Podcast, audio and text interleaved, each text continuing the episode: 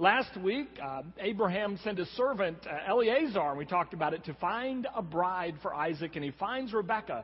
Uh, toward the end of that chapter now, they are coming back, and they will meet one another.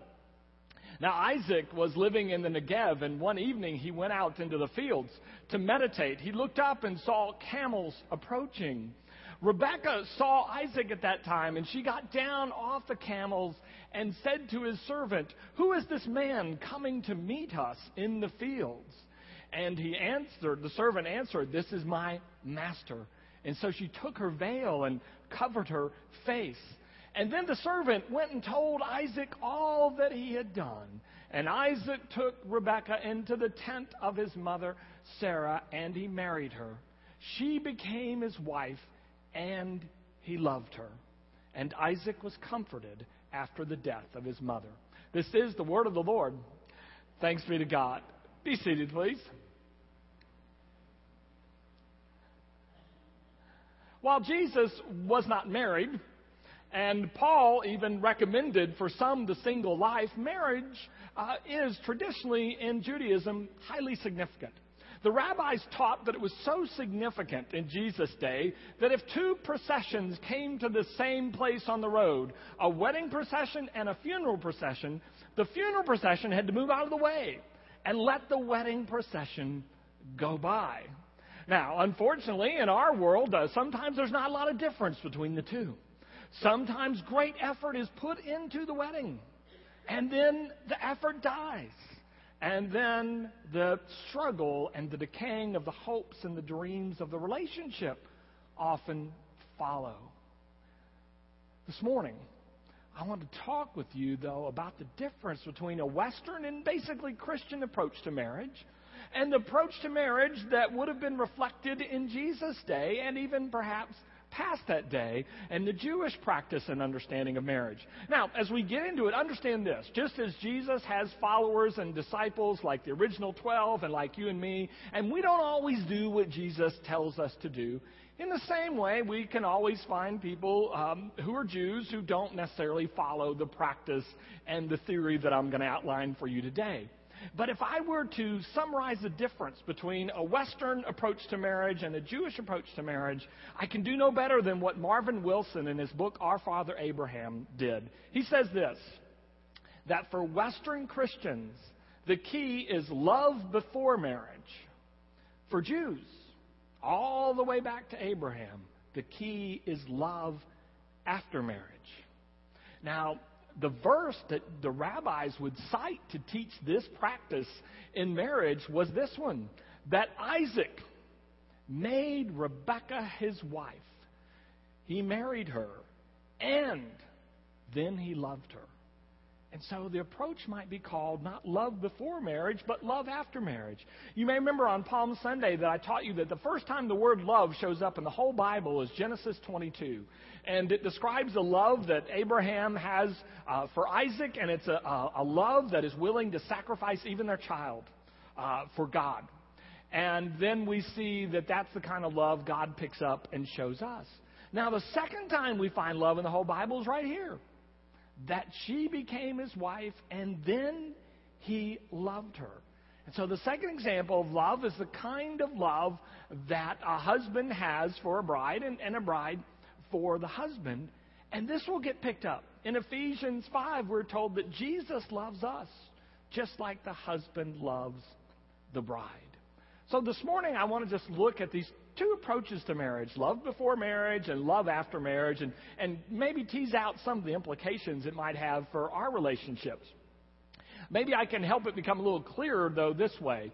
Uh, when Wilson describes it, this is, this is what he says. The difference is this the Christian practice is marry the one you love, the Jewish practice is love the one you've married. Or, as one uh, Jew put it to a Western European friend, it's this. He said, he said uh, What you European Christians do is you take hot soup and you put it on a cold plate and it cools. He says, What we Jews do is we took, take cold soup, perhaps a couple that's just met in some ways, put it over a fire, and it warms up. Love before marriage, loved after after marriage. There's a difference between the two. I want to look at that with you for a moment uh, this morning. Well, the first thing that strikes me is love before marriage puts the emphasis on, um, on picking the right person. And this is not a bad emphasis. It's not bad at all. In fact, look at all the trouble Abraham and Eliezer went to to pick a bride for Rebekah. I mean, a bride for Isaac in finding Rebekah. Paul even gives instructions about, uh, uh, about marriage and, and the kind of person one is uh, one is looking for. And Jesus lived in a day when marriages were arranged, so somebody was doing the picking. Uh, so picking is still significant, and, and everything from eHarmony and Match.com and ChristianSingle.com, there's a lot of, of tools out there to help you pick. But the difference is this whereas that approach works on finding the right person, and the assumption in the commercials you see is if I've done that, then I'm done. I got it. The difference is in Judaism, it's not finding the right person, but it's being the right person. What happens? What happens after the marriage? I, I, I sit uh, in, in my office several times a year with couples who are getting ready to marry, and one of the things I try to remind them is this assume that over the next 50 years, you and your spouse are going to change.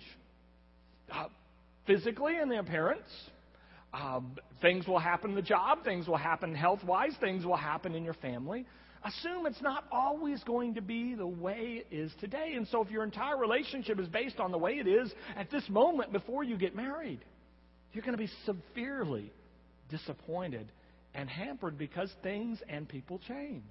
It's not just love before marriage and picking the right person, but love following marriage and being the right person with the, with the one that you have married. Another uh, part of this is when it's love before marriage, the heavy emphasis is on attractiveness.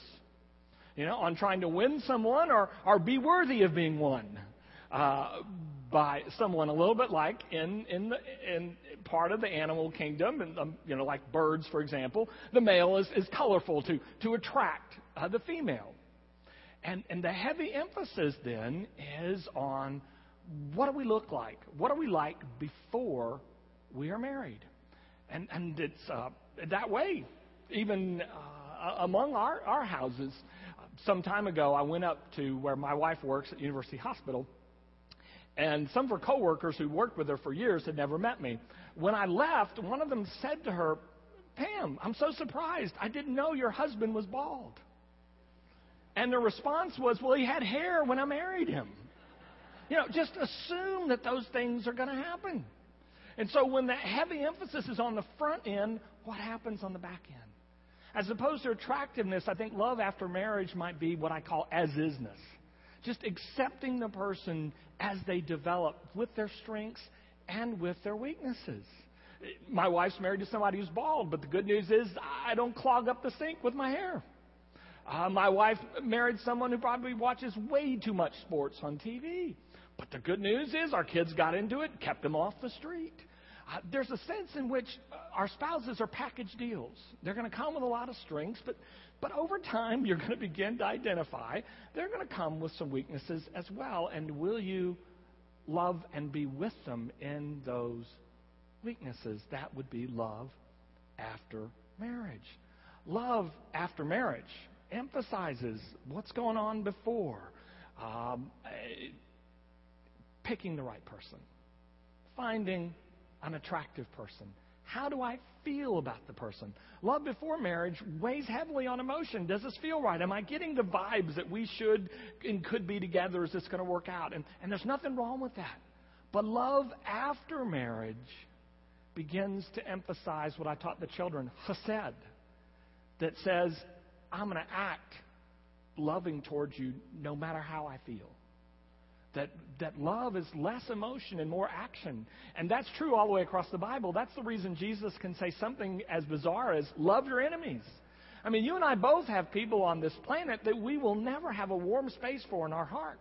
And yet we're commanded to love them, and that's because love is more um, uh, an action. That's the Shema commands us to love the Lord our God with all our, all our heart, soul, mind, and strength. And one of the things the rabbis debated is how can you command anybody to love? And the answer was because love is not how you feel about someone, but how you treat them. And so you stay loyal to them uh, no matter what. And so Hesed is love after marriage. I'm with you. I'm by your side when your hair falls out, uh, when your job takes a bad turn, uh, when something happens with your health. I'm there. But a quick sidebar. It's interesting to me. I think the church gets a lot of that. You know, when we cut off Hesed, we cut off Hesed when people's marriages run into trouble or they break up, and then somehow we surprisingly do what God would never do and we set them aside. Hesed is, yes, within our marriage, but Hesed is within all of our relationships. A fourth thing that I think love before marriage emphasizes is my choice. And I've got to, as Indiana Jones was told looking for the Holy Grail, choose wisely. I've got to make, and if I choose poorly, then my life is shot. It, it's down the drain. I can't tell you how many people have told me, well, I just chose the wrong person. Well, that, that's our Western Christian emphasis. The Jewish emphasis is interesting. They put the blame on God. This might be handy down the road. They assume God put the couple together, that God made the match. One of the things the rabbis say is this that for God, it is as difficult to put the right people together as it is to part the Red Sea. It's not easy. Even God struggles. But the idea is that somehow God is involved in the fact that you came together. And the um, implication of that is then one of the ways that I love God back is love the one that God put me with. Lesslie Newbigin, um, great theologian, put it this way It could be that the duly appointed agent to receive the love that you owe Jesus Christ is your spouse. You claim you love Jesus? Newbigin says you want to show it. If you're married, love that person to whom you're married. Because there was that theological sense that God had brought you together. Another thing that uh, that leads to is there's heavy pressure on individuals when we believe that it's all a matter of picking the right person. Uh, and this is so tough, and, and our, our children and our youth have struggled so much because all the big decisions they we tell them they have to make for themselves, whether it's uh, whether it's marriage or a college or uh, or a career, and we put so much emphasis on that, and not on the emphasis. Well, whatever college you end up in, whatever career you choose, honor God in that, in the after rather than before. And that's perhaps some of the Jewish wisdom that says it's not all based on my right choice. Maybe it's based on what happens after that choice, and maybe that choice was even directed by God. Another thing I think that love before marriage does is it gives us the opportunity to love the way everybody else around us loves, if the conditions are right. Love after marriage emphasizes, I think, unconditional love. It's the way that Jesus loves me. Believe me, after all these years, my wife knows I'm not perfect. And she has to make a conscious decision to love me anyway.